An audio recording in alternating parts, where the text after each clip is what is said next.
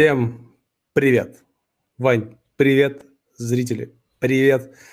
Ах, мы, мы в эфире. Подкаст Angel Talks, подкаст про венчурные инвестиции. Мы здесь разговариваем э, с венчурными инвесторами, с экспертами и с недавних пор еще и с предпринимателями про венчурные инвестиции. И знаешь, Вань, я себя чувствую как-то вот архаично. Такое ощущение, что вот, вот видео, что-то YouTube, вот это вот все, знаешь, вот это так архаично. Сейчас все, все в аудио, все в Клабхаусе, а мы вот тут э, выходим все равно в прямой эфир и на YouTube, и на Фейсбуке. Тебе не кажется, что мы как-то стареем? Нет, не кажется, потому что мы э, уже планируем несколько клевых комнат в Клабхаусе, поэтому, мне кажется, мы бежим в ногу со временем.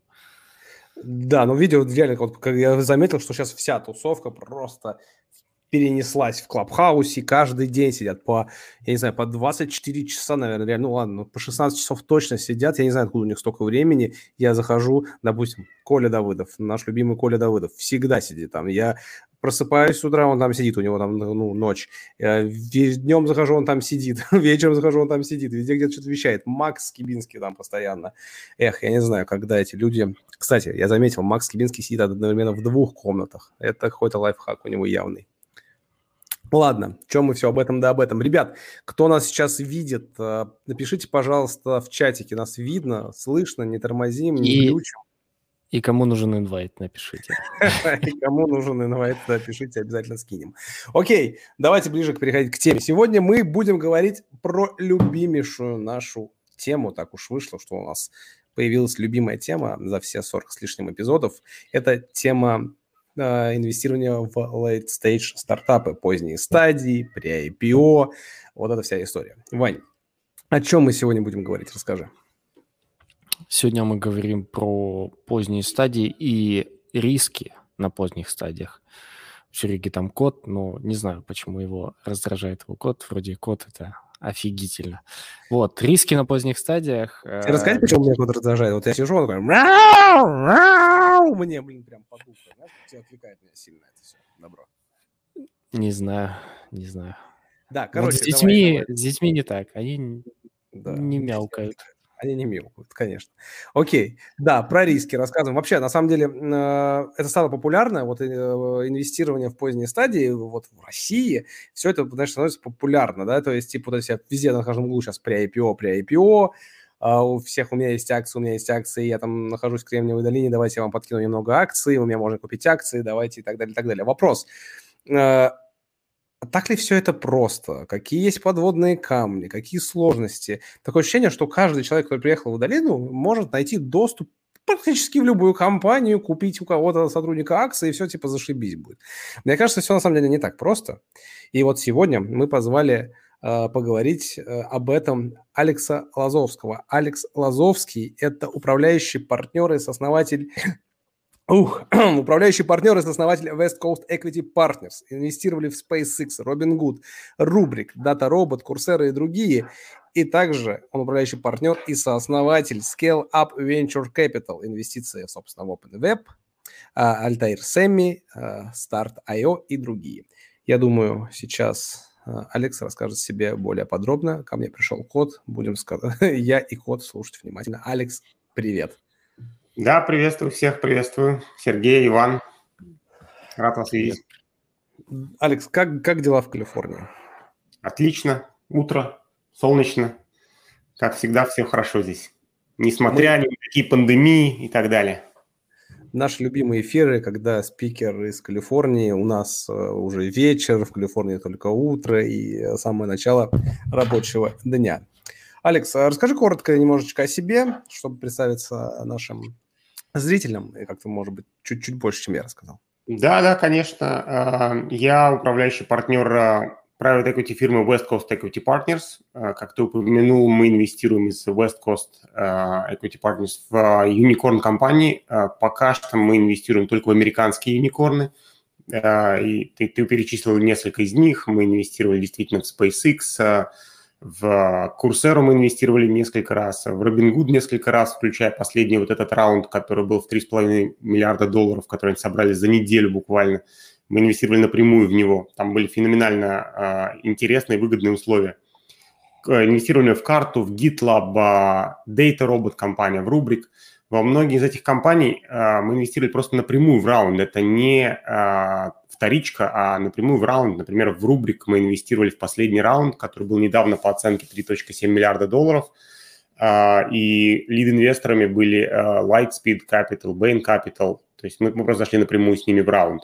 То же самое было а, в компании Data Robot в последних оба раунда, который был год назад по оценке миллиард долларов, который был вот в ноябре-декабре закрылся раунд по оценке 2.8 миллиарда post-money.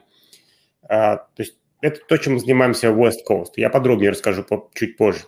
До того, как я соосновал West Coast Equity Partners, я а, был соучредителем и есть до сих пор а, управляющий партнер венчурного фонда Scale Up Venture Capital, из которого мы инвестировали во много компаний.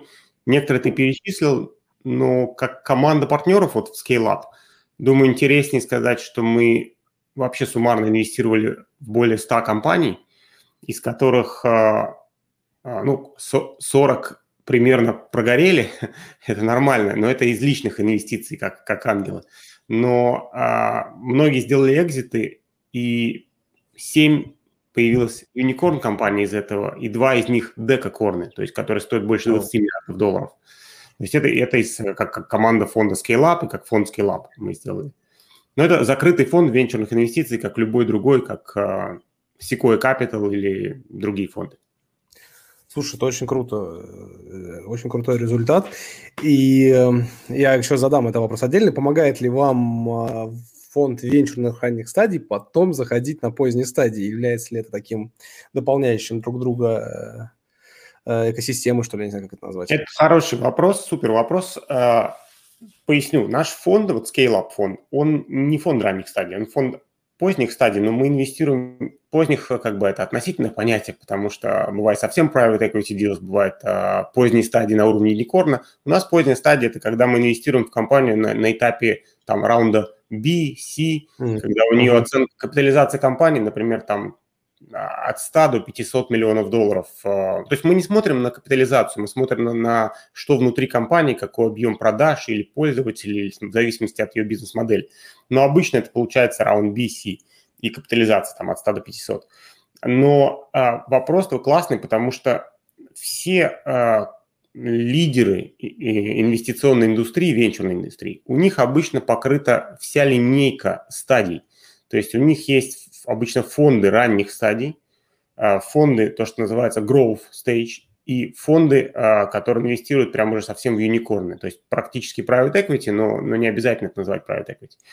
А, у нас нету фонда ранних стадий, но мы просто сами много инвестируем в компании ранних стадий, как ангелы. Почему вообще все это важно? Потому что это помогает построить отношения с фаундерами, том числе с теми, которые еще не Илон Маск, да, а которые, может быть, им станут, а, а также помогает увидеть некоторые компании на раннем этапе, понять, ну, то есть просто ты увидел еще, либо ты инвестировал, либо не инвестировал, но ты уже знаешь об этой компании, следишь за ней дальше, как она развивается. Соответственно, на определенной стадии, когда это подходит уже фонду, ты можешь в нее инвестировать, потому что ты уже знаком, у тебя есть доступ туда. То есть поэтому желательно покрыть весь спектр от ранних стадий до очень поздних стадий.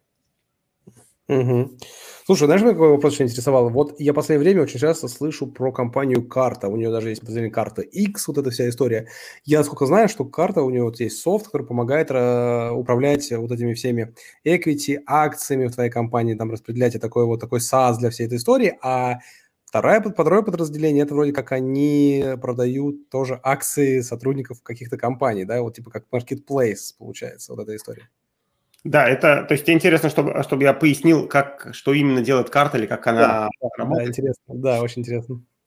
Карта началась э, изначально как просто такая штука, которая сказала, давайте возьмем вместо Excel, сделаем онлайн, но не для всего, что может в мире делать Excel, потому что он все подряд можно сделать в Excel, да, а давайте это сделаем для того, чтобы управлять то, что называется cap table, capitalization table, то есть а, тем, кто акционеры в компании на самом деле это не, не так просто звучит. То есть звучит просто, потому что казалось бы, ну что, сколько акционеров там? Два-три фаундера и пять инвесторов, да? Но по факту это не так, потому что когда компания начинает расти, то речь идет не только об инвесторах, там, фаундерах, а появляются всякие адвайзеры, советники, у которых опционы есть, появляются работники, их все больше и больше и больше, работники нанимаются в разные периоды времени, у них а, опционы, а, которые с вестингом, и этот вестинг начинает, ну, как бы происходить, например, кому-то дали сколько-то опционов, он пришел там, я не знаю, в марте какого-то года, а, соответственно, например, через год, через два у него что-то стало уже вестед, а что-то еще нет. Карта все это а, управ... облегчает управление этим всем и сообщает вообще компании вовремя, когда даже сделать пора то, что называется ежегодное ревью работнику, вызвать его и, может быть, дать ему еще опционы. Когда у кого-то, например, истек срок, или он уволился, или ушел, и теперь ему нужно сообщить, что за 90 дней он должен либо выкупить оставшиеся опционы, либо они сгорят, то есть останутся в компании. А, то есть это целая такая система теперь. Благодаря тому, что она стала удобной очень уже давно, огромное количество компаний а, в Америке перешли на именно систему карта просто для удобства управления. Недорогое, удобное управление.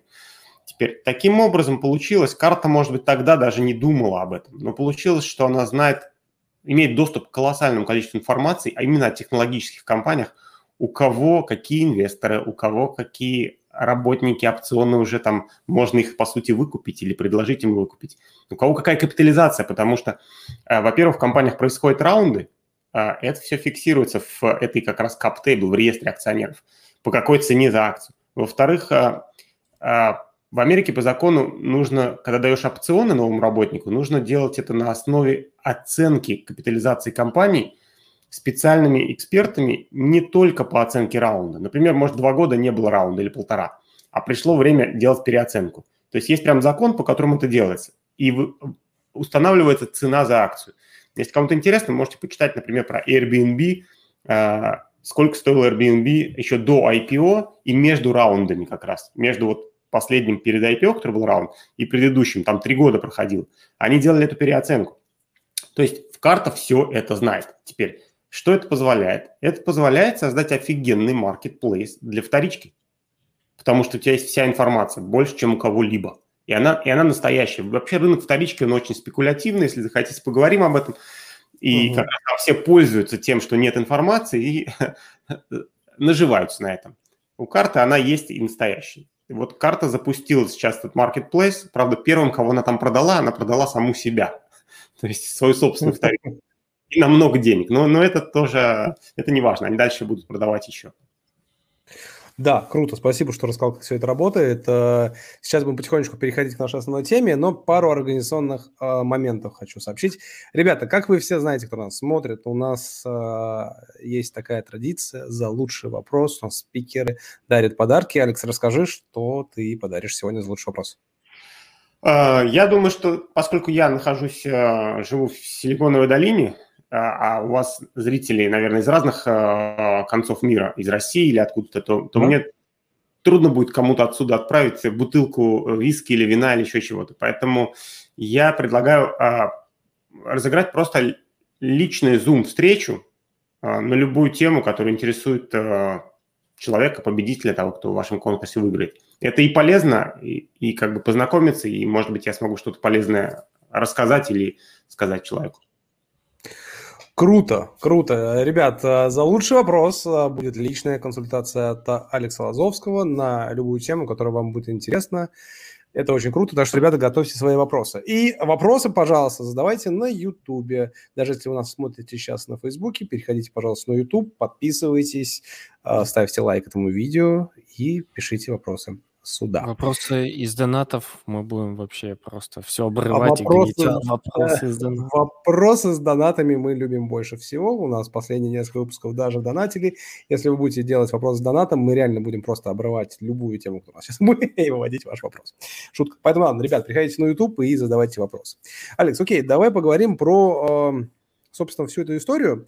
Мы поговорим про проблемы, сложности и и риски, и риски, которые есть в этой всей истории. Как сейчас работает? Вот как большинство сейчас это выглядит? Есть какие-то ребята в Кремниевой долине, которые ищут в держателей акций, сотрудников, с ними договариваются, что у них выкупит, создается SPV-шка, и вот эти акции продаются. Скажи, пожалуйста, у этой всей системы какие, есть, какие вообще есть риски, проблемы и сложности, и э, у вас как-то по-другому это работает, или, собственно, вы так же делаете? Э, такой емкий вопрос получился, потому что там и сложностей, и проблем, и рисков очень много. С чего бы начать?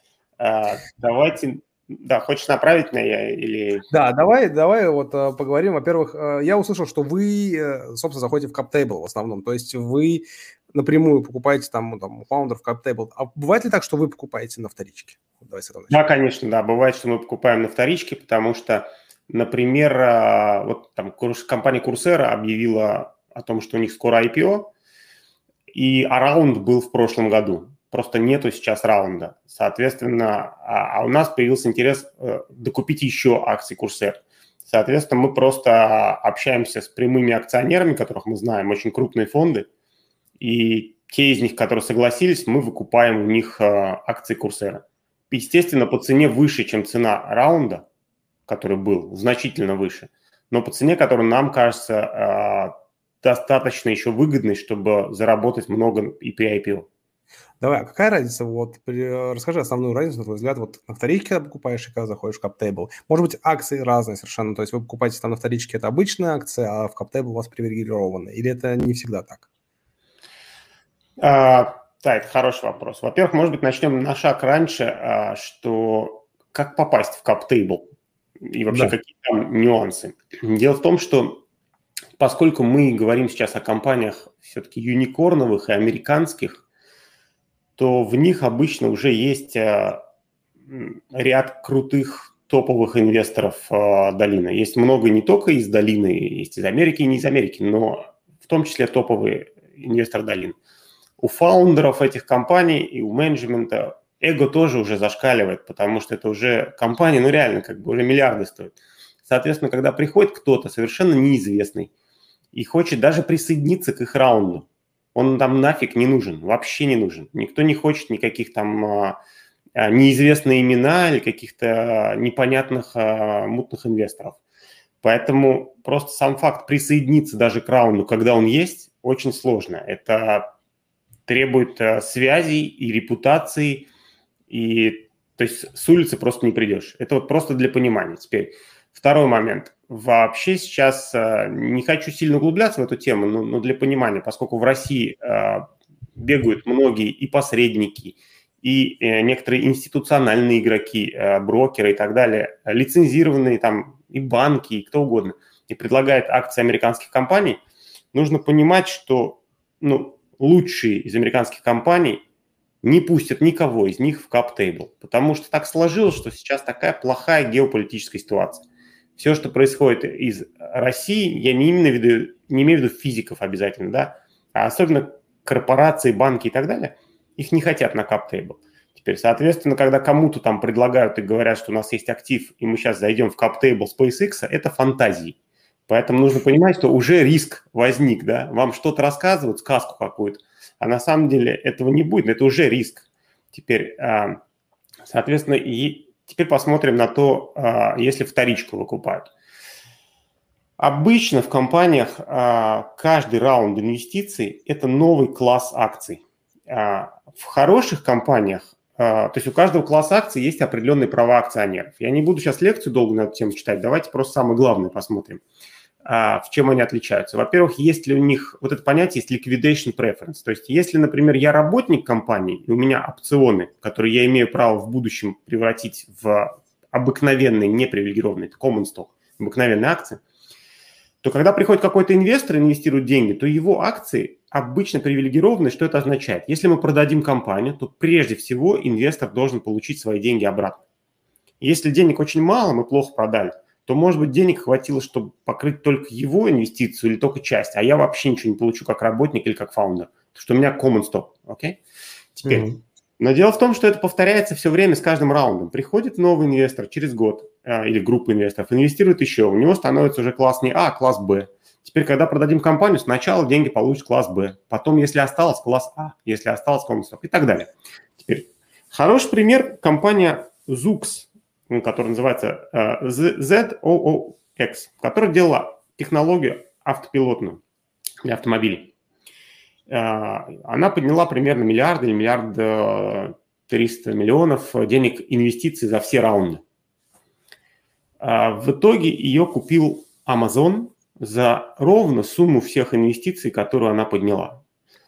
А теперь компания пыталась поднять по 5 миллиардов капитализации раунд, и то есть это был провал. То есть она не смогла поднять по 5, она пыталась там сделать а, бридж финансирования, чтобы там дотянуть куда-то и поднять деньги. Не получилось, в итоге ее купил Amazon. Теперь вот самое важное. Если кто-то на вторичке купил э, акции этой компании, супер важно, какой класс он купил. Потому что если он, он купил э, на вторичке common stock, то не факт, что до него дошли вообще эти деньги. Это называется водопад возврата денег, waterfall. Соответственно, это к вопросу, какой класс супер важно, потому что, ну, на самом деле, Amazon просто взяли, рассчитали, чтобы было проще договориться о покупке, посмотрели этот cap table в карта и э, э, посчитали, сколько там денег было вложено, чтобы покрыть все классы. Ну, или почти покрыть, потому что, может, у кого-то были какие-то особые условия, может быть, был какой-то там ежегодный процент, там, еще что-то. Но, по сути, э, их еле хватило, чтобы покрыть эти деньги. То есть, если кто-то купил ранние классы, до него могло не дойти. Поэтому это супер важно, какой класс акций покупаешь. Большинство инвесторов на вторичке непрофессиональных вообще ничего этого не понимают, не спрашивают, а только говорят, какая цена за акцию? 20 долларов. А, а да. можно дешевле? Вот такой вопрос. А не сколько это означает капитализация компании по 20 долларов? А какой класс мы покупаем? А как, сколько надо мной в долларах liquidation preference и так далее? То есть никто этого, многие не задают этих вопросов. Но многие продавцы не, не, могу, не могут ответить периодически на такие вопросы, на самом деле. Типа, О. у них есть акции, есть выход на каких сотрудников, но как там внутри компании, не всегда они даже знают. Если продавец э, или посредник не может ответить на эти вопросы, я бы начал волноваться на месте инвестора, который у него хочет откупить. Да, да, совершенно верно. А вопрос, вот такая информация про... У меня два вопроса про вот эти класс акций. Первый вопрос, такую информацию, она же ну, точно не в открытом доступе, ее еще надо ну, где-то взять, где-то раздобыть. Да, это, да, эта информация не в открытом доступе. Давайте скажем так, крохи этой информации есть в платных э, базах данных. А, например, там PitchBook, одна из них, она стоит там на Дорого. одного человека подписка стоит 20 тысяч долларов в год. Да. А, но даже там это не то, что прям 100% надежная информация, потому что PitchBook ее собирает из разных источников. Часть, часть надежная, потому что PitchBook пользуются многие венчурные фонды, и некоторые из них сообщают в PitchBook о раундах или, или сами компании иногда сообщают. То есть у них есть часть информации. Но часть информации они собирают из а, публичных источников, поэтому просто из интернета и так далее. Поэтому не вся информация надежная, но часть там есть. Но Знаешь, на самом деле, это к компании и к э, реально прямым акционерам, и через них это все узнавать. Да, потому что вот буквально у нас, у нас есть доступ и к PitchBook, у нас есть доступ там и к Crunchbase и так далее. И вот когда мы просто сравниваем информацию с разных сервисов, у них даже раунды отличаются, и цифры в раундах отличаются. Где-то да, пропущен раунд там на миллион, например. То есть где-то он есть, где-то нет раунда на миллион. И там э, в трех разных сервисах три разные цифры периодически бывают. В PitchBook? Нет, вот PitchBook, Crunchbase, к примеру, сравнить там. Смотрите, и это интересно, не думаю, что зрителям прям супер интересно на это, но uh, Crunchbase, у, на, у, нас, у нас есть подписка и на PitchBook, и на Crunchbase Pro, который платный. Он очень дешевый относительно PitchBook, и там совсем не точная информация. Mm, ну вот, да. Это... Окей, тогда второй вопрос про а, типы акций. А вот когда приходит новый инвестор, а, ему надо новый тип акций, а вот предыдущие инвесторы такие, вау, парень, я, типа, а что это, а нам-то как? Почему им так, а нам вот так? О, камера новая. Что, что значит э, им так, да, зарядилось? Э, что значит им так, а нам не так? Ну нет, типа новые инвесторы, у них новые условия более крутые, чем у предыдущих инвесторов. Не возникает этого конфликта какого-то?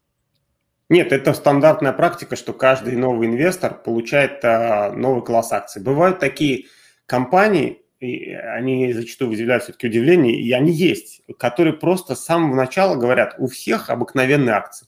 Вообще нету привилегированных акций в компании. Вот одна из таких компаний, в которую мы сейчас инвестируем, это при IPO раунд, у нее все классы, то есть нету классов, у нее все раунды инвестиций, их было немало за ее существование, и все в common stock.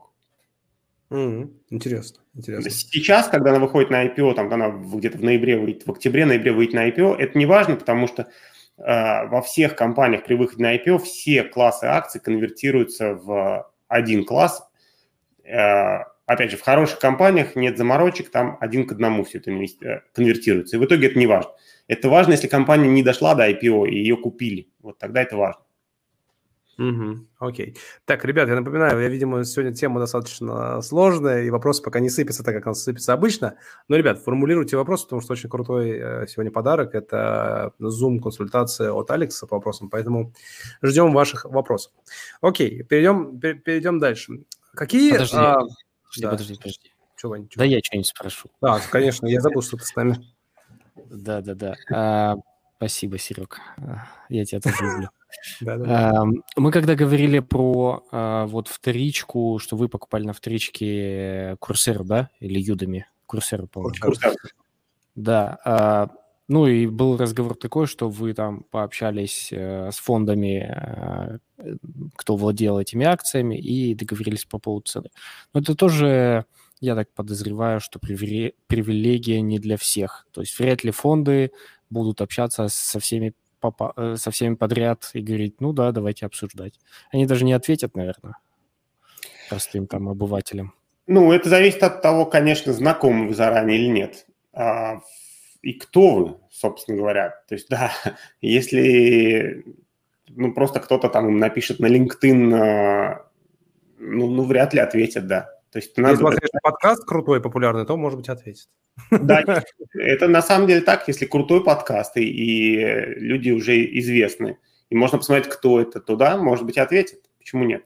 Вон, на Clubhouse приходит, а, Марк Андрейсон приходит и, и регулярно там участвует. Но он защищает свои инвестиции, я так подозреваю. Больше нет? Э, ну, это хорошая мысль, что так, тот факт, что он там помогает компании, но на самом деле там а, так много сейчас известных и венчурных капиталистов, и просто селебритис, селебс, что Марк Андрисен там не важен для поддержания компании. Он деньгами неплохо поддержал его по оценке в миллиард. Да, там, кстати, судя по всему, и Паша Дуров э, сидит, слушает, но ничего не говорит. Паша Дуров там комнату сделал, субботний дзен, и целые часа два сидел там все молча. Очень интересная комната была. А, нам вопросики прилетели тем временем. Мне очень нравится вот один вопрос. Давайте мы его выведем и зададим. Э, Эллиот, э, я так подозреваю, это Илья, я его знаю, задает вопрос. В 2020 году количество IPO увеличилось, возможно, в связи с монетарной политикой. Не видите ли вы рисков при IPO, если мы войдем в цикл долгого медвежьего рынка? Так как хочется добавить э, э, вопросы 300, своя игра. Вопрос хороший, но тут две составляющие. Во-первых, а, если правильно понимаю, почему увеличилось количество IPO а, в последнее время? Я бы так перефразировал. А потом вторая часть, что произойдет, если риски с, с, с рецессией. Во-первых, а, если, я думаю, все заметили, что за 2020 год произошел бум выходов на IPO через слияние с компаниями SPAC. SPAC, mm еще раз напомню, это пустая компания, такая бланк-чек, пустой, называется пустой чек, а, которая собирает деньги от определенных инвесторов а, и пустая, но с деньгами а, оформляет себе выход на биржу, и у нее появляется тикер, то есть она торгуется на бирже, но у нее ничего нет, кроме команды менеджмента и денег на счету, которые на самом деле она обычно хранит в итоге не на счету, а в, во всякие банды, трежерис и так далее. Так вот, произошел бум IPO через такие компании. Теперь могу поделиться моим мнением, почему произошло это. Дело в том, да, что да. в Америке а, к 2020 году а, у private equity фирм накопилось полтора триллиона долларов dry powder, то есть это сухой порох, так называемый, еще не использованный капитал, но который собран этими фондами для того, чтобы инвестировать и зарабатывать на нем. И вот он лежит на счетах, или на счетах инвесторов в эти private equity фирмы, то есть в форме capital commitments или в форме прямо денег на счетах этих фирм, и не работает. Полтора триллиона долларов. А, это вообще не считая всей остальной истории, что есть э, еще и там 300 миллионов, 300 миллиардов долларов неиспользованных у венчурных капиталистов американских на тот момент. И, ну, это уже как бы так копейки, получается, 300 миллиардов, да, эти по сравнению с полтора триллиона. И не считая еще денег, которые лежат не просто у Apple, э, Facebook, Microsoft, топ-5 компаний, которые тоже инвестируют на самом деле, покупают компании и так далее. А, у 500 американских компаний, Fortune 500, объем продаж 15 триллионов долларов в год. Там денег у них просто на балансе тоже много, но давайте их не считать, давайте смотреть на private equity фирмы. Полтора триллиона. Теперь, деньги лежат, не работают. При этом все знали, что к концу 2020 года будут выборы президента США. Выборы президента США – это смена, возможно, э, власти с, э, с республиканской, демократической, что в итоге произошло, но не так важно, переизбрали бы или не переизбрали, то есть остался бы тот же или заменили, но это означает непредсказуемость, это, э, то есть uncertainty. Теперь третий момент. Начался ковид в начале 2020 года, пандемия, и все испугались, что э, выборы президента в конце года и ковид э, в течение года, то есть пандемия, приведут к волатильности фондовых рынков. Что на самом деле и произошло, их тряхануло в, в, в марте, там просело, потом поднялось. Теперь, что это означает? Компании, которые хотели выйти на, на IPO, потому что 11 лет подряд все так росло, и компании выросли, они созрели уже, э, они боялись, что обычным выход на IPO будет как сказать, в условиях неопределенности возможной волатильности рынка, э, что произойдет? Когда они размещают акцию, э, их оценивают заранее, и, но в момент выхода, если что-то тряханет, акция будет стоить прямо на выходе, переоценена будет дешевле, они соберут меньше денег, а отдадут ту же долю. То есть они размоются за меньшее количество капитала. Это никому не приятно. Тут пришли спаки и говорят, слушайте, денег дофига, за 2020 год, поэтому в пять раз больше появилось новых SPAC-компаний, которые уже вышли на биржу Нью-Йорк Stock Exchange и NASDAQ. 200 штук вышло новых, а в предыдущем году было только 40 новых. Собрали они в среднем 300-400 миллионов долларов э, капитал в SPAC. И еще каждый из них, при, те, которые стали делать слияние с, с компанией, merger – они еще стали собирать там еще там 300, 400, 500 миллионов долларов дополнительных денег. Такой инструмент есть Pipe. Это дополнительные деньги, которые собираются, когда уже известно, а, кто компания, с которой происходит вот это слияние. Поэтому а, в чем разница между SPAC и обычным IPO? Дело в том, что SPAC а, заранее договаривается с компанией, какая ее капитализация, сколько денег у него на счету известно, он стоит обычно дороже, чем деньги на счету, потому что он говорит, мы же уже публичны, у нас крутая команда, мы принесем пользу. Короче, он там накрутку делает а, в идеале не больше 20%, не в идеале гораздо больше, а, чтобы все заработали. Это все делается потому, что они хотят заработать сами. А, вот, теперь, но они договариваются заранее. Вот, например, у Спака 300 миллионов долларов на счету. Он находит компанию, которую он уговорил, и ему понравилось, и он ей подошел и говорит, вы стоите, например, 2 а, миллиарда 700 миллионов до слияния. Вот договоритесь. Значит, компания, получив 300 миллионов спака, и если упростим, допустим, спак стоит как деньги, отдаст 10% а, от себя за 300 миллионов. Теперь этот э, спак говорит, слушайте, да мы вам сейчас соберем еще и пайп, еще дополнительные деньги, еще полмиллиарда долларов. Договариваются сколько, чтобы ограничить это, чтобы не вылезать за рамки. Напоминаю, в private equity фирмах полтора триллиона. Все это пока копейки. Поэтому э, компания знает, со сколько сотен миллионов долларов она отдаст какой процент. И если после всей этой транзакции рынок фондовый рухнет или прямо в день выхода рухнет, им плевать, потому что они отдадут ровно тот процент, который договорились по той цене за акцию, и получат деньги себе на счет в результате транзакции, станут публичной компанией. И будут дальше развивать свой бизнес. Поэтому это первый ответ мой, почему так много IPO произошло. Так, Окей, э... вопрос. Есть ли риски? Безусловно, есть колоссальные риски в pre-IPO, потому что а, все события 2020 а, года а, нас вели и ведут к тому, что с высокой вероятностью будет таки рецессия. Может быть, она будет не, не огромная, не затяжная, не надолго, но так или иначе коррекция на рынке будет. Соответственно, те, кто сейчас инвестирует в pre-IPO, есть дополнительные риски. Но э, как бы эти риски, они с одной стороны есть почти всегда, потому что никто не знает, когда то, что называется, музыка перестанет играть и веселье остановится.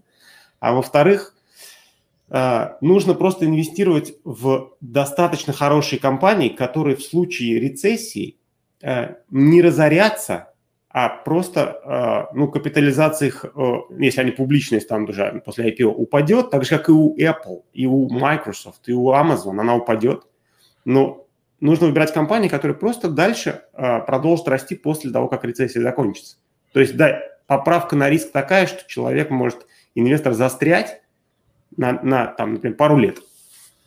Ему невыгодно будет продавать сразу после рецессии. Подождет пару лет. Поэтому, если инвестировать в плохие компании, они просто разорятся.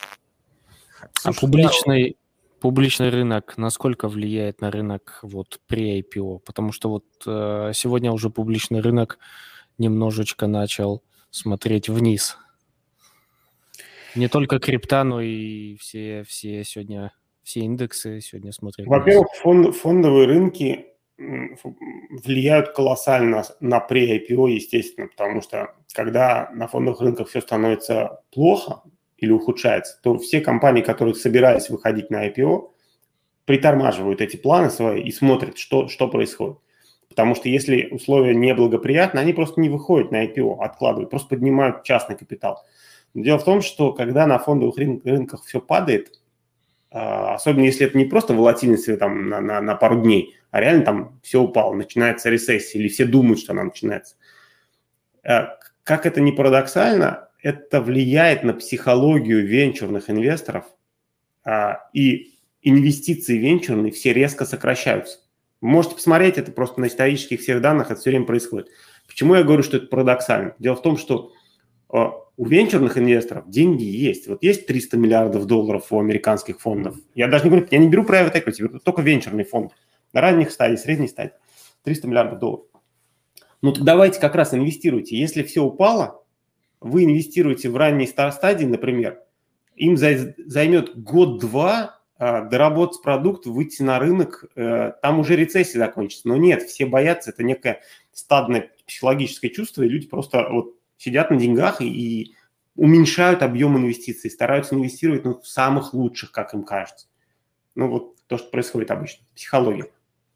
Кстати, Вань, помнишь, мы недавно с одним венчурным инвестором э, в приватной беседе обсуждали такую тему, что, ну, его, по его мнению, вот эти спаки – это такая предтеча какому-то новому финансовому кризису, когда было вот э, э, во время 2008 года, когда рынок недвижимости обрушил, там были, собственно, синтетические инструменты, вот эти CFD, да, на вот, ну, на, на всю эту историю. Вопрос, э, не считаешь ли ты, что SPAC это тоже какой-то вот такой предвестник какого-то нового кризиса, и за них сейчас... Почему, почему так думаю? Потому что с помощью SPAC теоретически компания может любая выйти, которая бы никогда бы не вышла на IPO э, обычным способом, она ну, в ближайшее время не смогла бы там пройти не дьюдилы, не смогла бы там столько денег собрать, там заплатить и так далее. Не является ли вот это как раз-таки большой такой проблемой? А, смотрите, это хороший вопрос Давайте посмотрим просто на все эти спаки. Сегодня несколько сот спаков в Америке публичные, да, и ищут э, себе компании. Дело в том, что так же, как и в мире обычных инвесторов, венчурных инвесторов, э, вот в Америке, там, я не знаю, тысяча венчурных фондов.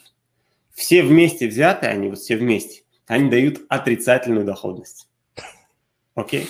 Теперь, э, на самом деле, а, реально отрицательная IRR, годовая доходность отрицательная. Теперь, э, если взять э, а, там топ-25% а, всех этих фондов, да, по перформансу, по своей доходности, то топ-25 дают такую средненькую доходность, так себе, годовую. Дальше, если взять когорту, например, топ-20 фондов, а, которые, ну, не 20%, а топ-20, 20 штук, они дают офигенную доходность, да. Теперь то же самое происходит, произойдет со спаками. Большинство спаков – это очень плохие спаки. То есть стараюсь подбирать вежливые культурные слова. Говноспаки, ну. Да. Говноспаки, да. А, что с ними произойдет? А, во-первых, у спака есть право... Давайте начнем. Как это работает? Когда а, вообще в 80-е годы спаки начались на Уолл-стрит. В 80-е годы. Тогда не было законодательной базы. Первый был, наверное, один из первых. Э, Джордан Белфорд э, вроде как тоже это использовал. Эм, может быть, но а, тогда не было законодательной базы, и просто многие спаки провернули махинации, реально а, нехорошие вещи сделали, деньги ушли.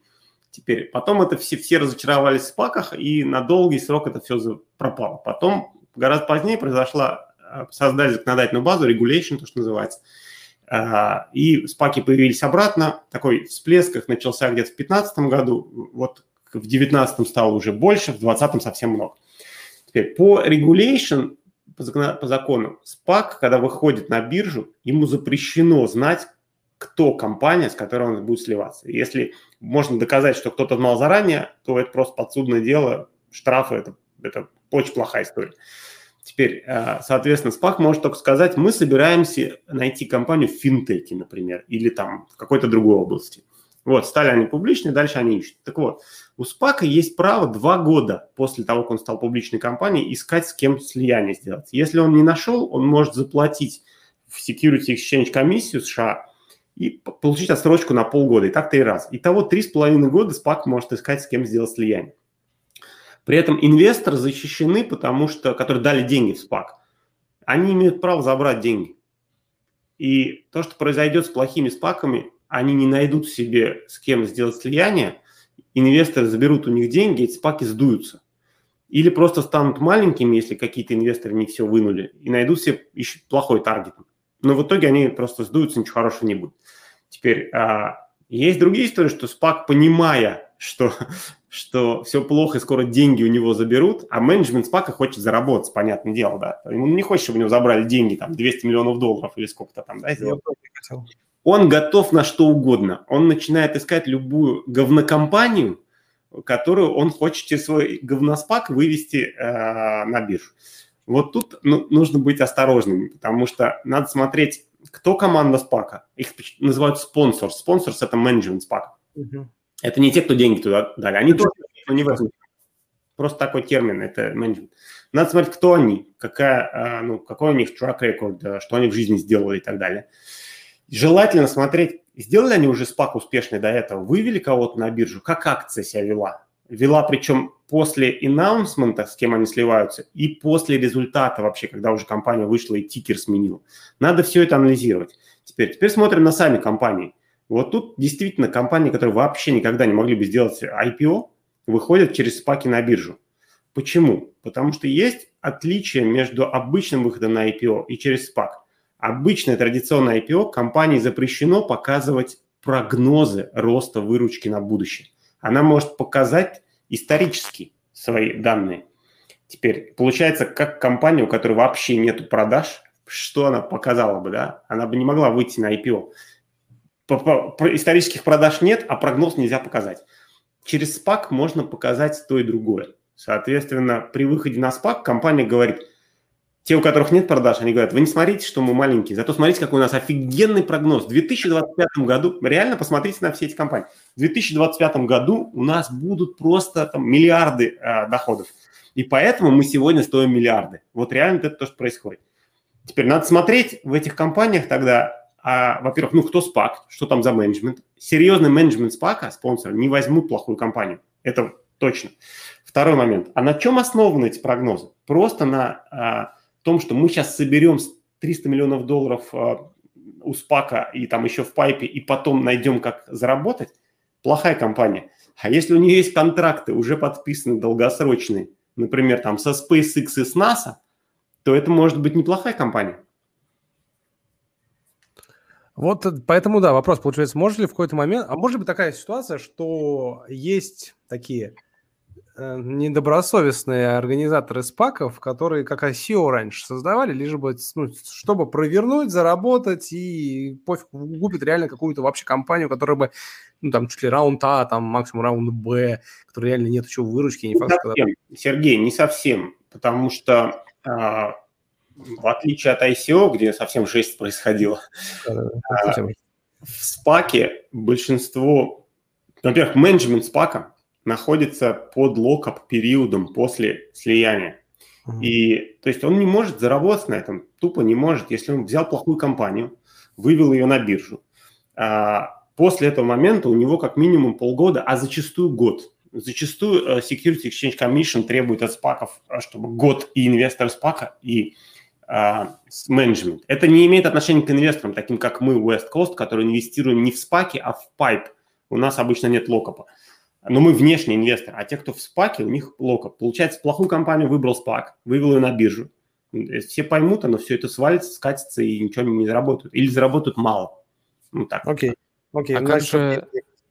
А как же, а как же э, вообще розничные инвесторы? Почему-то мы скатились спаки, ну ладно. А как же розничные инвесторы, которые э, эти спаки покупают там на... Зашли на NASDAQ, купили спаков пачку и поехали на водокачку. Кстати, у многих даже, да, у многих даже стратегия сейчас просто покупать все спаки по 10 долларов, все равно же, типа, если что, 10 долларов через два года тебе вернут. Вот такая типа стратегия. Слушайте, а, ну, да, давайте рассмотрим этот вариант. На самом деле, то, что произошло, из-за этого, опять же, раздутого пузыря, да, который раздулся, э, есть действительно даже индекс спаков, такой ETF спаков, и он действительно офигенно растет. Очень такой прям вот так растет. И есть люди, которые купили этот э, ETF, есть люди, которые покупают спаки э, все подряд или те, которые им нравятся. Может быть, там команда хорошая и так далее. Многие на этом действительно заработали даже. Теперь, но дело в том, что э, когда покупать просто пустой спак, ну, как бы ну, здорово, у него номинальная цена, там, 10 долларов за акцию, да, э, типа дешево, если повезет, она вырастет. Интереснее, давайте скажем, покупать его тогда, когда произошел announcement официально, всему миру сказали, с кем он сливается. Тогда человек может решить, о, хорошая компания, нехорошая, как там, что будет. Обычно в этот момент еще, вот если прямо, прямо в день announcement пойти купить спак, это, во-первых, можно, это не запрещено, потому что все, весь мир знает об этом, все официально э, она еще не успела обычно вырасти. Ну, например, такие знаковые компании, как 23andMe, которая объявила о слиянии, вот я получил просто мейловую рассылку через 7 часов после того, как было это объявлено. Я пошел сразу посмотреть, на 70% выросла цена за акцию SPAC. Теперь, э, это не всегда происходит, мир не сразу понимает, что там что-то такое знаковое происходит. Не, не каждая компания знаковая. Но в чем риск инвесторов, которые покупают спаки? даже если они купили его не там по дорогой цене еще. Спак он, эта сделка, даже если ее объявили, она может сорваться. Она, это, это не гарантированная сделка. Возникает куча сложностей э, в, и с Security Exchange Commission, и вообще в процессе сделки. Это все может сорваться. Если инвестор купил этот спак не по номинальной цене с 10 долларов за акцию, а там, например, уже по 15 долларов, или по 13, или по 12, э, он радуется, потому что, может, надо растет до 20, до 30, да.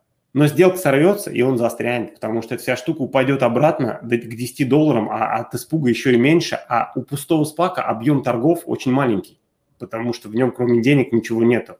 Поэтому это супер рискованная вещь покупать э, спаки. То есть я бы не советовал. То есть для примера я вам скажу, что происходит у private equity фирм, таких как мы, да. Мы инвестируем не в спаки, а в то, что называется PIPE. PIPE – это Private Investment in Public Entity private, потому что uh, private equity фирмы инвестируют, uh, по сути, в компании, которые вот-вот станут публичными. То есть, uh, когда сделка происходит, ее еще не объявили, и они никто не знает, кроме СПАКа и компаний, которые ведут переговоры между собой, и инвестиционных банкиров, там, таких как Goldman Sachs, JP Morgan, там, те, кто, ну, те, кто участвует. Private equity фирмы, такие как мы, об этом узнают когда мир еще об этом не знает. И тут мы начинаем, если нам нравится SPAC, нравится компания, мы начинаем лезть туда и пытаться попасть в этот пайп. Почему? Потому что если мы получим аллокацию, а он ограничен в объеме капитала, например, там 300 миллионов долларов, те private equity фирмы, которые получают там аллокацию, они подписывают инвестиционный договор по цене за акцию. Обычно это номинальная цена, вот эти 10 долларов в случае спаков. И дальше все, Теперь у меня есть место в PIPE. По сути, у меня есть место, это как аллокация в IPO по заранее оговоренной цене. Когда в мире люди читают в новостях, что вот 23andMe сливается там с, с, с таким-то SPAC ом, уже поздно. Мы все уже разобрали. Туда уже невозможно попасть. Правда, это так происходит. Это означает, что ну, в случае там 23andMe, а, если они сыграют PIPE, то это означает, что на несколько миллиардов долларов была очередь попасть в маленький PIPE несколько сот миллионов долларов. Те, кто смогли, зашли. Все. Теперь дальше что интересно. С момента, как объявили, до момента, как станет публичной компания, если по дороге нет сложности, а они часто возникают, это занимает в среднем 4 месяца. Теперь люди могут идти покупать спак, сделка, может быть, сорвется, у них риски. У нас, у private equity фирм, гарантированная цена, деньги у нас на счету, мы их не отправляем никуда. Мы их отправим за 3 дня до IPO. Если что-то сорвется, мы даже деньги никуда не отправили. У нас никаких рисков нет. Вот, поэтому а, это совсем другая история. Поэтому этом, будьте private equity. на цену за акцию, потому что а, люди уже читают новости, идут и покупают эту, этот пустой спак. Цена начинает расти. Мы сидим такие, мы по 10 долларов, а, а цена уже 30. Еще у нас. Здорово. Ну, это уже, уже, уже с upside ом получается. Ну, нет, еще не с upside ом, мы просто, он, как бы, мы просто смотрим а, на бумаге, он upside, да, но если сорвется, мы, у нас нету потерь никаких. Это круто, кстати, это круто. Так, а Будь, у нас... Будьте, будьте тоже private equity фондами. Что да, вам всего лишь, да, хватит покупать SPAC и там на тысячу долларов, будьте, будьте private equity фондом. А, у нас есть вопросы, и у нас есть еще о чем обсудить, поэтому сейчас, я думаю, быстренько пробежимся по вопросам, Алекс, тогда на них коротко, если возможно, а, отвечаешь, чтобы э, ответить более развернуто на наши вопросы. Так, а, к предыдущему блоку, мы вопрос это не задали, но вот к предыдущему блоку Екатерина э, спрашивает. Есть вид акций, которые нельзя продать на вторичный рынок? Да, Екатерина, хороший вопрос. А, есть такой вид акций. А, есть акции, которые называются, в Америке называются restricted units, а, или это эквивалент опционов работников. Смысл не в том, что их прям невозможно продать, а смысл в том, что очень мало кто хочет их купить, потому что сам процесс продажи таких акций контракт вообще это делается по-другому. Это не передача акций, переоформление, потому что э, компания запрещает их продавать. А есть такой инструмент, называется forward contract. Это как бы передача права владения на что-то, что не принадлежит в итоге э, тому, кто это купил. Но их невозможно продать, потому что это требует разрешения компании, совета директоров, э, там, акционеров и так далее. Этот инструмент мало кто любит из профессиональных инвесторов. Непрофессионально покупают, потому что они думают, что они купили акции. И они думают, что все законно. А на самом деле а, никто ничего не утвердил, и их можно завтра послать к черту, и они просто не останутся ни с чем. Профессиональные инвесторы иногда это покупают, но с разрешения компании со всех этих а, с официальными утверждениями. Это сложная штука, поэтому ее не очень если у кого-то есть forward контракт, который он уже купил, его не просто продать на вторичном рынке. Второй момент. Э, компании, которые не юникорновые, э, на вторичном рынке пользуются меньшей популярностью просто потому, что они менее раскручены, меньше на слуху, меньше то, что называется такой баз вокруг них. Поэтому э, если какая-то компания, там, стартап поднял деньги, и стоит он там 50 миллионов долларов или даже 300 миллионов долларов – очень мало кто вообще хочет купить его акции на вторичке. Так, вот, кстати, у меня с этим есть вопрос, э, связанный в будущем. Давай сейчас я задам. Это хорошо или плохо? Потому что, смотри, есть расхайпленные компании, юникорновые компании. Да, вот сейчас вот Юдами было трудно да, покупать, потому что Юдами, Юдами все хотели, Рубингуд все хотели и так далее. Но не кажется, что они переоценены, и хайп на них слишком... Ну, не то, что переоценены, даже просто хайп слишком высокий, и не проще ли найти компанию поменьше, но с потенциалом роста э, больше? Отличный вопрос. Отличный вопрос, потому что э, тот, кто умеет это делать, он профессиональный венчурный инвестор. Потому что, да, конечно... Потому что если, если ты, Сергей, можешь найти компанию, и у тебя к ней доступ есть, кстати, да, это означает, что у тебя pipeline есть, ты можешь отсматривать эти сделки. А, но даже если ты, у тебя этого нет, но тебе, случайно тебя кто-то познакомил со стартапом, и он стартап ранней или средней стадии, Слушай, ну да, ты можешь заработать 300x, если он ну, станет Uber. Так, давай так, я не, даже не про такие стартапы говорю, а те, которые стоят 500 миллионов долларов, 600, 700, до миллиарда. Такого вот. Они, они уже крупные, по факту. Они уже да, крупные. Да, да, да. А, если ты э, выберешь хорошо компанию, опять же, ты должен быть профессиональным венчурным инвестором. Вопрос именно в том, это лучше, то есть, давай так. Слушай, можно я так тебе скажу? Я далеко не в каждый юникорн стану инвестировать. Далеко не в каждую компанию, которая стоит миллиард долларов. Поэтому а, чем ниже ты спускаешься с планки, давай скажем так, чем ниже ты спускаешься от планки в 2 миллиарда долларов капитализации, вот, тем сложнее тебе понять, насколько эта компания вообще хорошая и не разорится. Даже если она стоит миллиард. Просто mm-hmm. там, там нужно больше вещей а, проверять и прям реально due diligence делать и погружаться.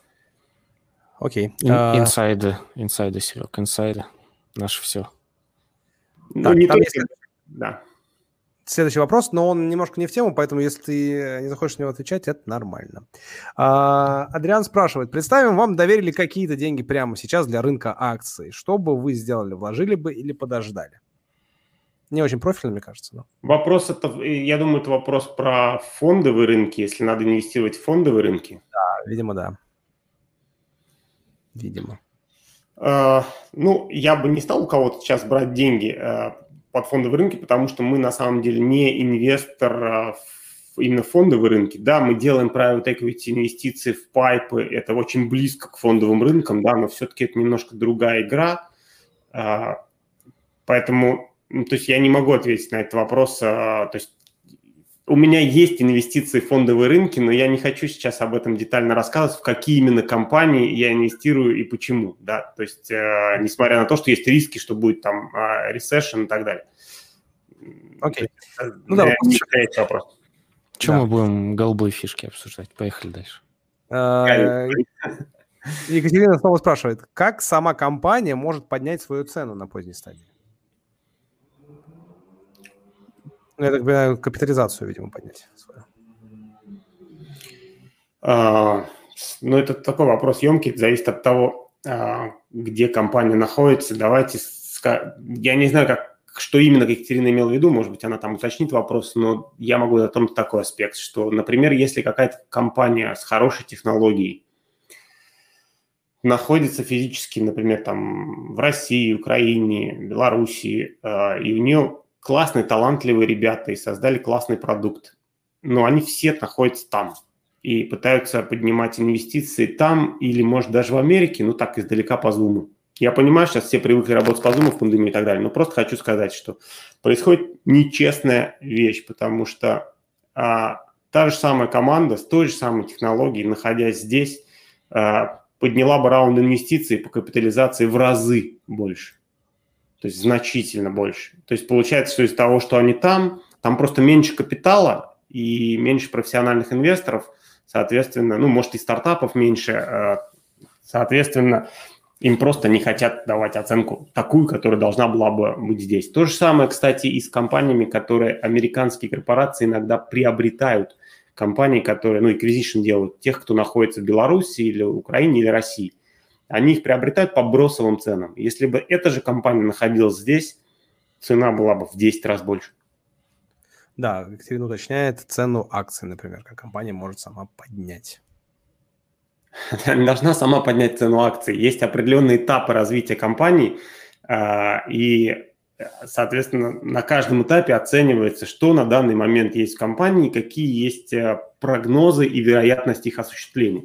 И это определяет цену за акцию, а не то, что это не, не раскрутка акций. Если написать в Reddit, что все будут писать, о, вот этот стартап, он классный, классный, классный, это никак не повлияет на решение Sequoia Capital, какая капитализация этой компании.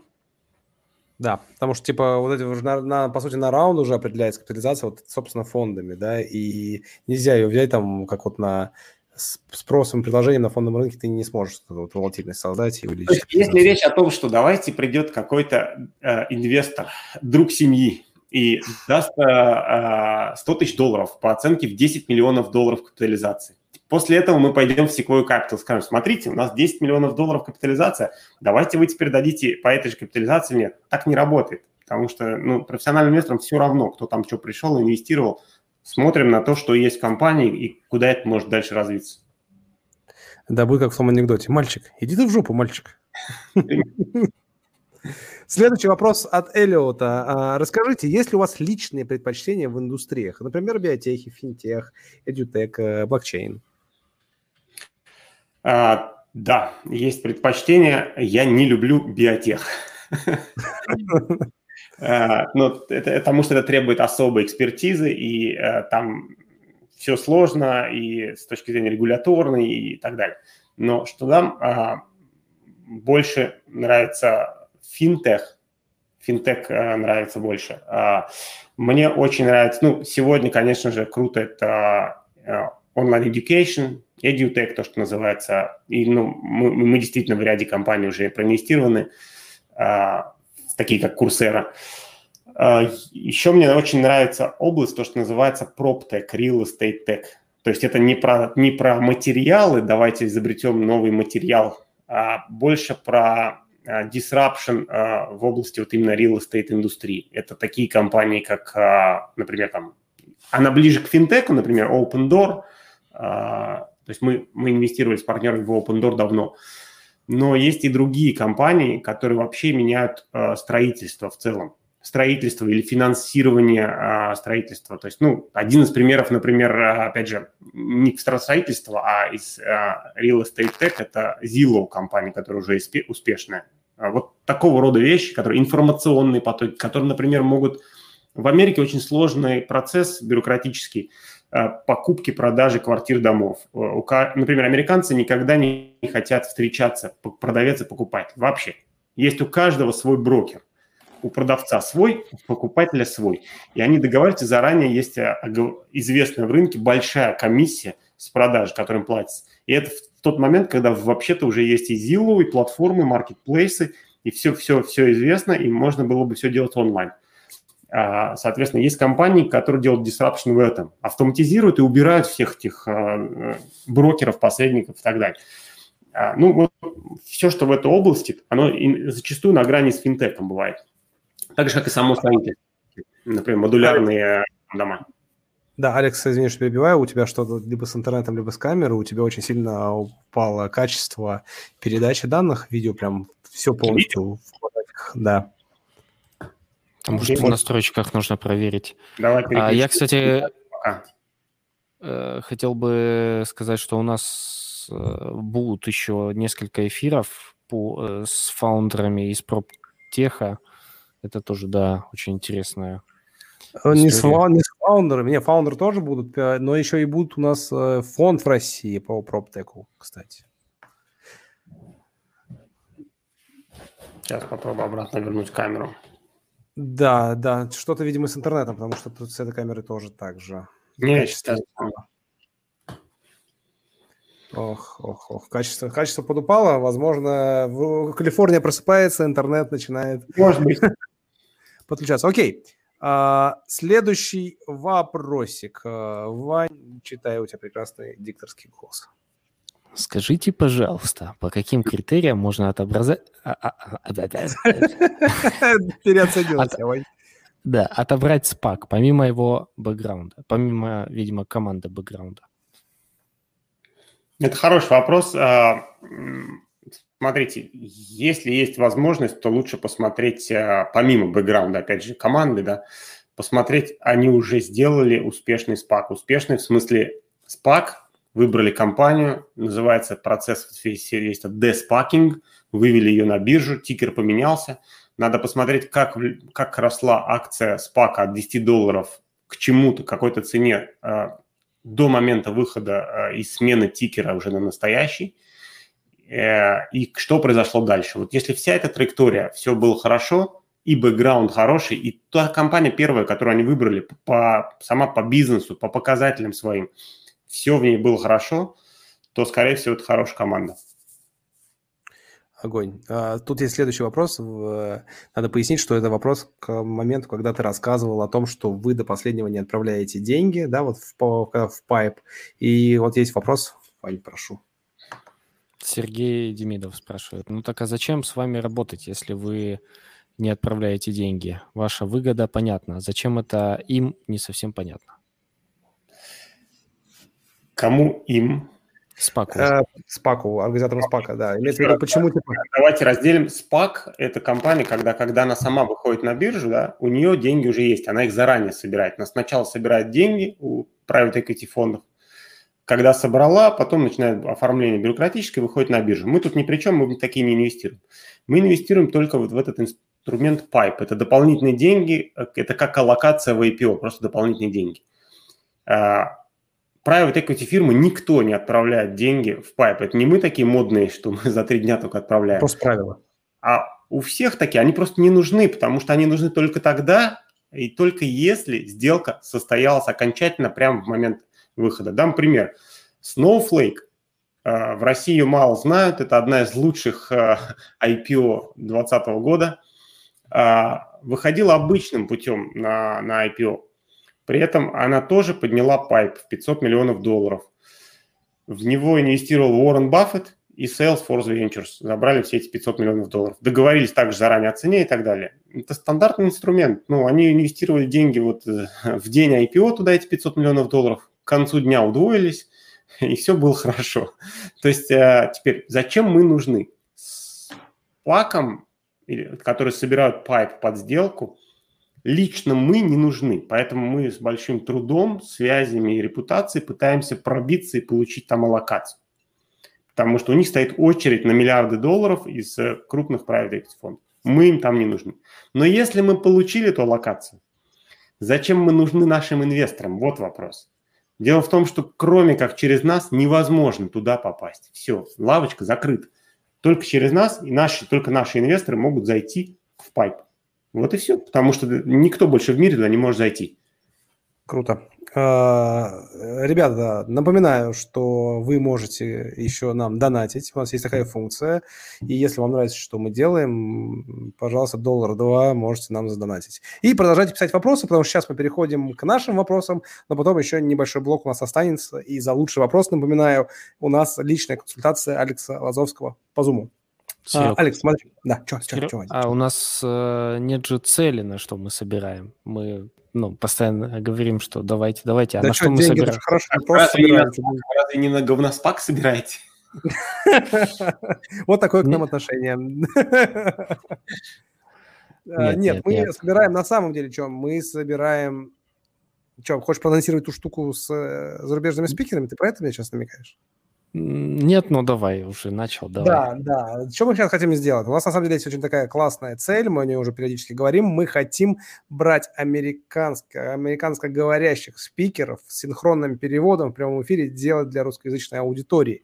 Но это стоит, короче, денег, э, это стоит, каждый выпуск будет стоить э, какие-то десятки тысяч рублей, поэтому, собственно, мы собираем э, донаты и спонсоров, если кому интересно, будем рады с вами поговорить.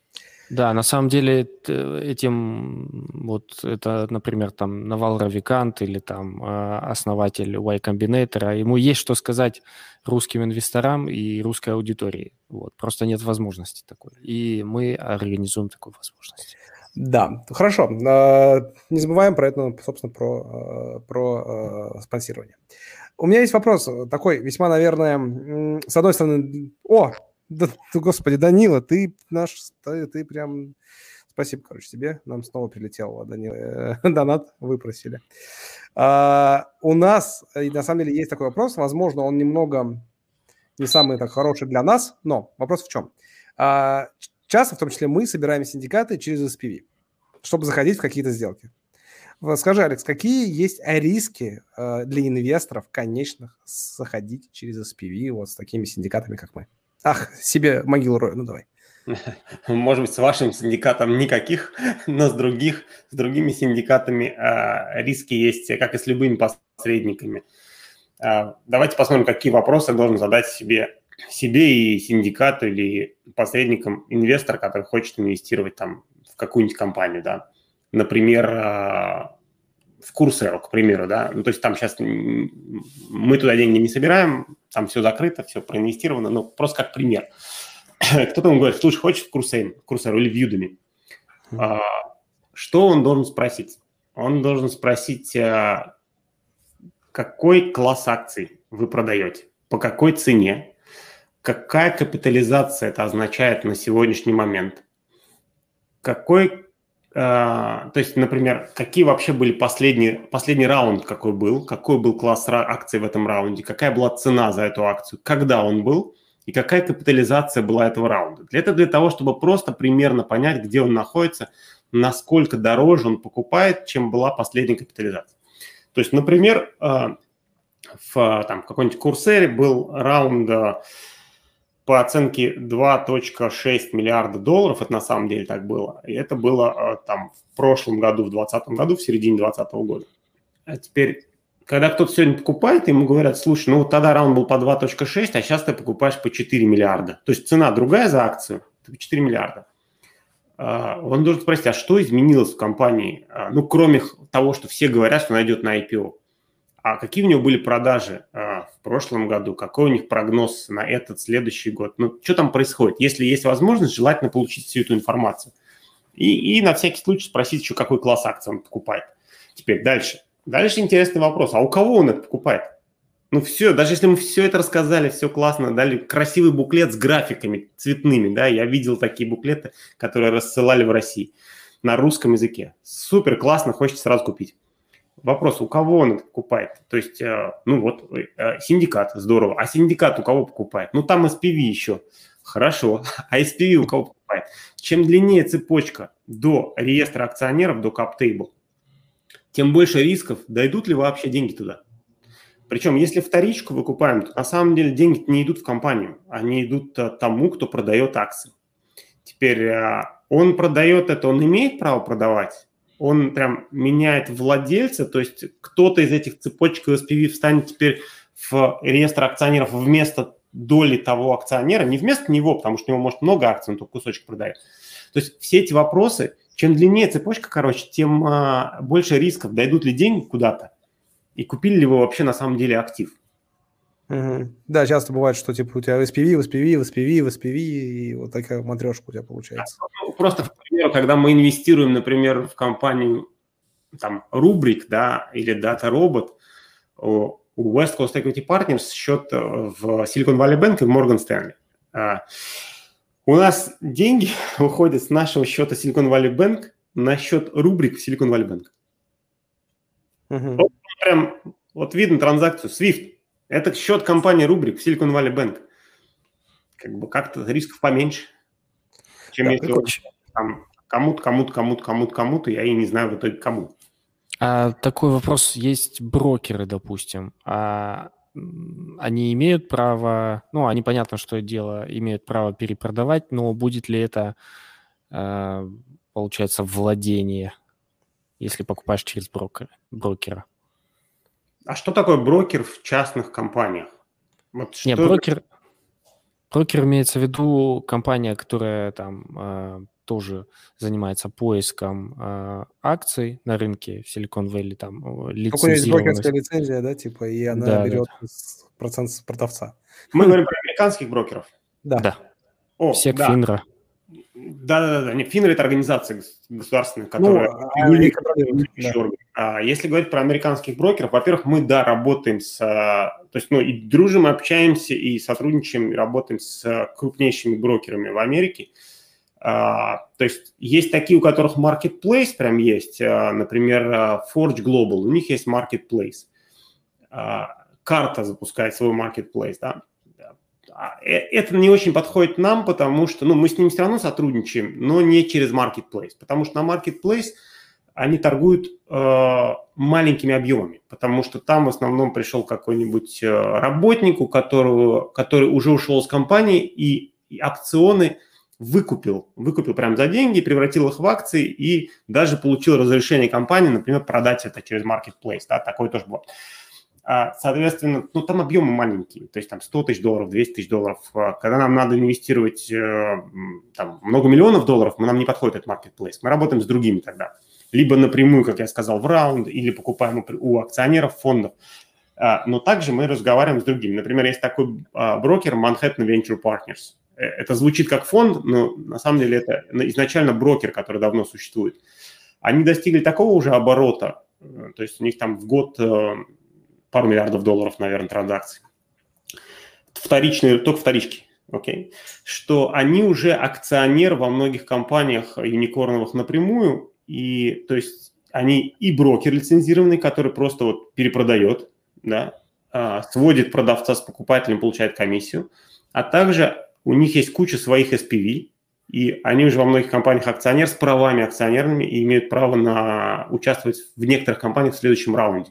Соответственно, они просто а, предлагают своему нетворку инвесторов, кто хочет, и заводят их, их в свою SPV. Ну, то есть это такой серьезный брокер. Не знаю, ответил я на вопрос, но... Да, да. То есть да, они, они напрямую, и посредники и так далее. Это требует лицензии все в Америке, брокер-дилер лайсенс. Так, да, окей. Э, с SPV понятно, с этими рисками понятно, с брокерами понятно.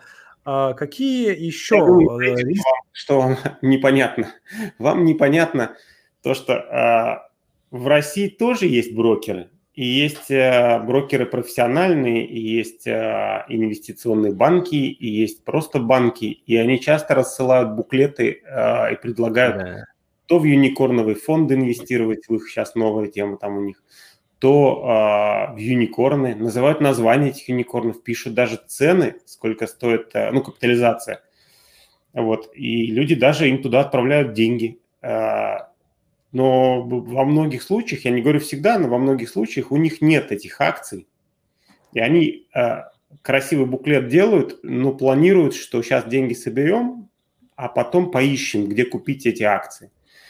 Вот. И иногда еще и говорят клиентам, что они будут в кап-тейбл, в реестре акционеров этих компаний.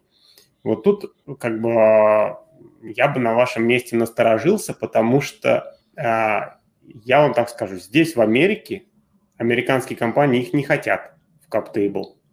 Некоторые из них уже здесь засветились и знают их имена, этих организаций, и не хотят их в CapTable.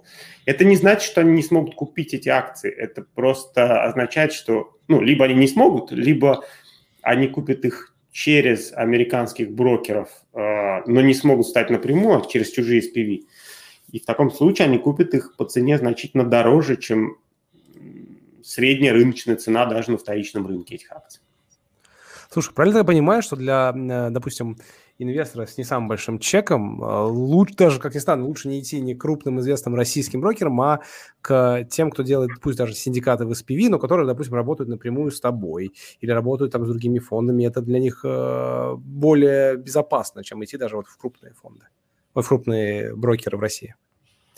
А, это ну, безопасно или безопасно, я просто подсветил момент, что у крупных э, брокеров э, и организаций в России зачастую просто нету прямого доступа, они собирают ну, деньги. Вот, а, а это делают, это не мошенничество или как бы, ну, или на грани мошенничества?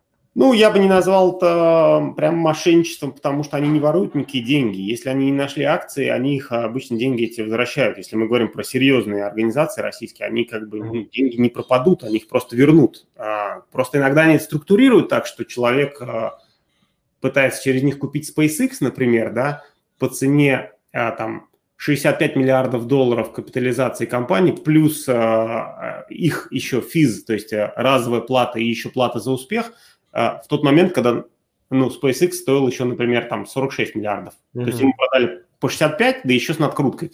Но почему? Потому что они не знали, купят они или не купят. Может, цена вырастет на вторичном рынке, может, там по 65 хотя бы найдем. Но деньги не пропали, соответственно, деньги, деньги людям возвращали. Но а, теперь а, действительно тем, кто у кого доступ есть, такие как мы. Мне, мне по американским законам запрещено рекламировать э, и говорить, о, мы там собираем деньги на какую-то компанию. Да. Ну, это вообще нельзя делать. Поэтому мы деньги не собираем, у нас все хорошо, у нас деньги есть, идут сделки, мы инвестируем. Но как факт, если вопрос теоретический, нам действительно удобнее было бы работать с не с какими-то э, физиками э, с маленькими чеками. Это вообще нам, ну, реально сложно. Это не стоит того. А, каждому KYC делать, проверку, кто он, гражданин какой страны, какая, какой у него адрес там и так далее, всю эту, всю эту тему. А, нам удобнее было бы работать с синдикатами, действительно так, потому что для нас синдикат – это SPV, если это SPV еще к тому же зарегистрировано где-нибудь в Делавере, а, что абсолютно просто, откуда угодно в мире можно зарегистрировать компанию в Делавере. Да. А ее управляющие, это SPV, сами собирают как синдикат деньги своих инвесторов, сами им там объясняют все, проверяют этих инвесторов, и в итоге заходят одним чеком, как один инвестор, более крупным чеком, соответственно. Это действительно удобней а, для, для всех. Это круто, это круто. А, у нас, собственно, минуточка нашей рекламы, но мы рекламируем, а, собственно, клуб, потому что у нас есть закрытый клуб, где мы делаем закрытые прямые эфиры, полезные, краски по теме инвестирования в поздние стадии, э, в как в России это любят называть, при IPO. Поэтому, ребята, инвесторы, кому это интересно, вы можете написать мне либо Ивану, и мы расскажем, как у нас в клубе, потому что в ближайшее время у нас будет в клубах, в клубе очень крутая движуха закрытая, и можете нам писать. А, мне кажется, последние вот минут 5-10 э, я хотел бы поразмышлять, пофантазировать на тему розничного инвестора, потому что в России появляются а, платформы, которые позволяют а, розничным инвесторам от 5, от 10 долларов якобы покупать акции компаний на поздних стадиях. И естественно, что там ничем ты не владеешь, и деньги, скорее всего, уходят просто на офшоры, и тебе дают обещание, что ты делаешь. Но вопрос, вот это вот а, демократизация вот этой истории, она нужна в, в таком рынку или, или нет? И будет ли она когда-нибудь? То есть, Сергей, ты меня спрашиваешь, нужна ли рынку такая демократизация этого, да? Да. Смотри, я думаю, что рынку вот этих юникорновых компаний, опять же, если говорить про рынок США, например, вообще все это не нужно, это все не важно. Этот, весь этот шум происходит, э, ну, что кто-то там заработал, э, ну, как бы в, создав в плохом смысле слова Робин Гуд такой, да, для да. миллениалов или там для кого угодно, кто мог бы 10 долларов инвестировать в акции там а SpaceX. Да. SpaceX это не нужно, всем этим юникорнам это не нужно. Здесь э, капитала, э, профессионального капитала очень много. Вот на этом капитале эти компании будут развиваться. А все остальное – это спекуляция вокруг э, их бренда, имени и там ставки, как, как э, гемблинг, как, э, ну, как, бы, как uh-huh. да, азартный. Вот самим компаниям рынку это не нужно. Нужно ли это инвесторам? Инвесторам, да, это нужно. Теперь давай посмотрим со стороны инвесторов. Инвесторам это нужно, потому что э, юникорны, то есть вообще по-хорошему неплохо было бы иметь такой ETF э, юникорнов, причем с разными срезами. Потому что такие есть на публичных, э, на фондовых рынках. Например, есть ETF, например, cloud-компаний, да, облачных технологий. Это здорово. Тот, кто верит в это, он может это купить, и оно все там, там как-то ну, там растет, падает, неважно. Хорошо было бы иметь срезы юникорнов тоже, чтобы можно было реально купить на 10 долларов. Но это просто не нужно самим юникорнам, а вот как инвестиционный инструмент это было бы здорово. Прикольно, прикольно, потому что э, попытки, попытки есть, э, даже попытки есть на блокчейне, будь он, э, и стараются каким-то образом даже юридически как-то это привязать, но пока что это все э, лишь ну, попытки. Ну, знаете, есть решения на блокчейне, которые люди говорят, слушайте, ну вот здорово было бы на блокчейне сделать э, рынок вторичных акций, чтобы все было по-честному, чтобы все там фиксировалось и так далее. Э, ну, смотрите, э, э, рынок вторичных, а, вторички, он, ну, там десятки миллиардов долларов в год в Америке только, да, он в основном построен на том, что есть так называемая несимметричность информации, на том, что действительно не все все знают, не все все понимают, и, и есть куча заинтересованных сторон, которые спекулируют и зарабатывают на этом. Никому из этих игроков не нужно, а, чтобы на блокчейне точно фиксировалось или честно было известно какая там акция и так далее. Поэтому, ну, то есть это было бы здорово, если бы так было, но это, как сказать, давайте исправим некий такой нечестный поломанный механизм, а, спекулятивный вот этот. Давайте. Только это не важно, блокчейном мы его исправим или регуляторно, законодательно, или как. Никто не хочет его исправлять пока. Ну да, да. Окей, понял. А, Ваня, у тебя есть какие-то вопросы, или же мы перейдем к поиску лучшего вопроса, который у нас сегодня был? Да, давай посмотрим уже вопросы, потому что время подходит к концу. Да. А, Алекс, может быть, тебе запомнился какой-нибудь вопрос? Или нам прочитать еще быстренько все, которые были? А вы, если вы можете показать, то... Да, погнали. Я буду делать, буду говорить вслух. А, так, так, так, так, так. Э, был вопрос про количество IPO и не войдем ли мы в цикл долгого медвежьего рынка. Был вопрос такой вот. Okay. А, был вопрос а, про вид акций, который нельзя продать на вторичном рынке. Был вопрос про вам доверили деньги, куда бы вы на фонду вложили бы или не вложили бы. А, был вопрос, как сама компания может поднять э, свою цену, цену своих акций на поздней стадии. Был вопрос про предпочтения в индустриях. А, был вопрос про SPAC, а, как и по каким критериям отбирать помимо бэкграунда э, спонсоров. Был вопрос, который мы пропустили. Был вопрос, так зачем вы нужны спаком, э, пайпом, если отправляете деньги. А, и был донатик. Я думаю, что вам выбирать. Вы же... Ну, обычно спикер, на самом деле, выбирает, потому что какой ему понравился отвечать на такой вопрос. Мне больше всего понравился вопрос, как э, выбирать а, спак, на каких критериях. Отлично. А, Сергей, Сергей Маковский. Э, вопросом, как выбирать спак. Сергей, поздравляю с победой. Напиши нам, мы... Ну, или пиши, собственно, можешь и Алексу, да, думаю, напрямую можно писать. Да, можно, конечно. Все, а, Сергей, поздравляю с победой. Пиши напрямую Алексу, у тебя есть консультация. А есть контакт, да? То есть э, Сергей Маковский может написать? Да, да, мы на самом деле его знаем. Он наш постоянный зритель, я тебе скину. А, ну вы передайте тогда и просто, да. Да? Ну, вот сюда пишет. Если я где-то не, заш... не нашел, то это попал в спам, то, допустим, Сергей через вас сообщит, чтобы я все-таки связался, потому что цель, да, поговорить. Да. Все, круто. А, Алекс, огромное спасибо, что э, пришел к нам сегодня, что мы осветили достаточно такую э, тему, которую стараются не освещать все-таки, да, вот эти проблемы, сложности, э, стараются их все-таки не так часто раскрывать. Сегодня мы часть из них раскрыли. Я, наверное, уверен, что не все сложности мы раскрыли, не все э, нюансы, но основные, э, основные мы раскрыли. Спасибо тебе за это большое. Да, Иван, Сергей, спасибо большое, что пригласили. Было очень интересно побеседовать. Uh, так что я думаю, ребят, если вам было это интересно, пишите в комментариях, и э, Алекса мы можем пригласить еще раз, если вам интересна тема поздних стадий. Э, я думаю, любые другие темы э, Алекс тоже с удовольствием расскажет. Главное, пишите в комментариях, если вам было это интересно. Ну, все, всем спасибо, всем пока. Спасибо. В закат. Да, мы не разбегаемся, заставка и... Заставка, мы остаемся. Все, пока. Да.